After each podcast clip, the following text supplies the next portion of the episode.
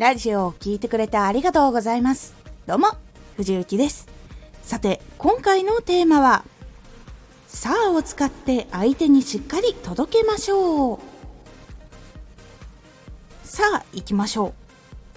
う。などなど、何気なく、さあという言葉を使っているかもしれませんが、さあという言葉は実は思ってるよりも強い力を持っているんです。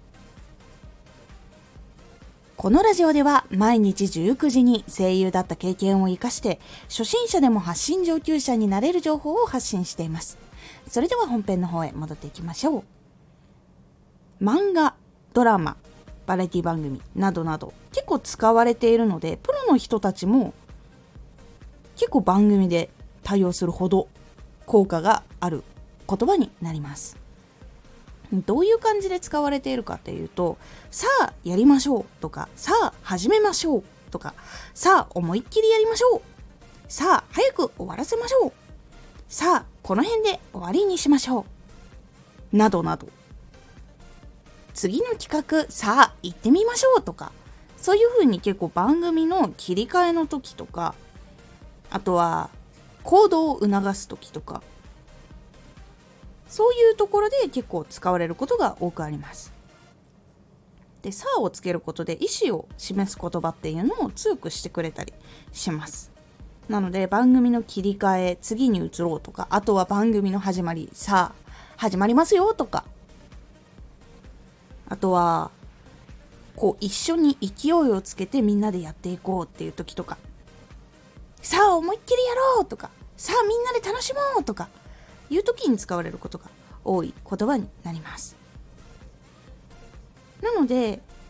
こう何かを促したい時とか、番組をこう盛り上げたりする時とかに、さあ何々しましょうとか、さあ何々ですよっていう風に使うのがおすすめの言葉となっています。自分の原稿を見た時に、ああ、さあってないなって思ったら、どこで入れたら、こうワクワク感を高められるかなっていうのを考えて意識的に入れ込むことで結構その盛り上がる瞬間とか次がより楽しみになる瞬間が作れたりとかするので是非意識して組み立ててみてください。今回のおすすめラジオ。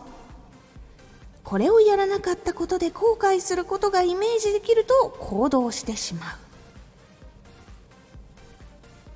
自分がもしこれをやらなかったことでこの後こういう辛いことが待っているかもしれないと結構具体的にイメージできてしまうと人間というのは行動してしまう。その心理はどういうふうに働いているのかでどういうふうに使っていくのかなどなどお話ししております。このラジオでは毎日19時に声優だった経験を活かして初心者でも発信上級者になれる情報を発信していますのでフォローしてお待ちください。毎週2回火曜日と土曜日に藤雪から本気で発信するあなたに送る上級者の思考の仕方やビジネス知識などマッチョなプレミアムラジオを公開しています。有益な内容をしっかり発信するあなただからこそしっかり必要としている人に届けてほしい。毎週2回火曜日と土曜日、ぜひお聴きください。ツイッターもやってます。ツイッターでは活動している中で気がついたことや役に立ったことをお伝えしています。ぜひこちらもチェックしてみてね。コメントやレター、いつもありがとうございます。では、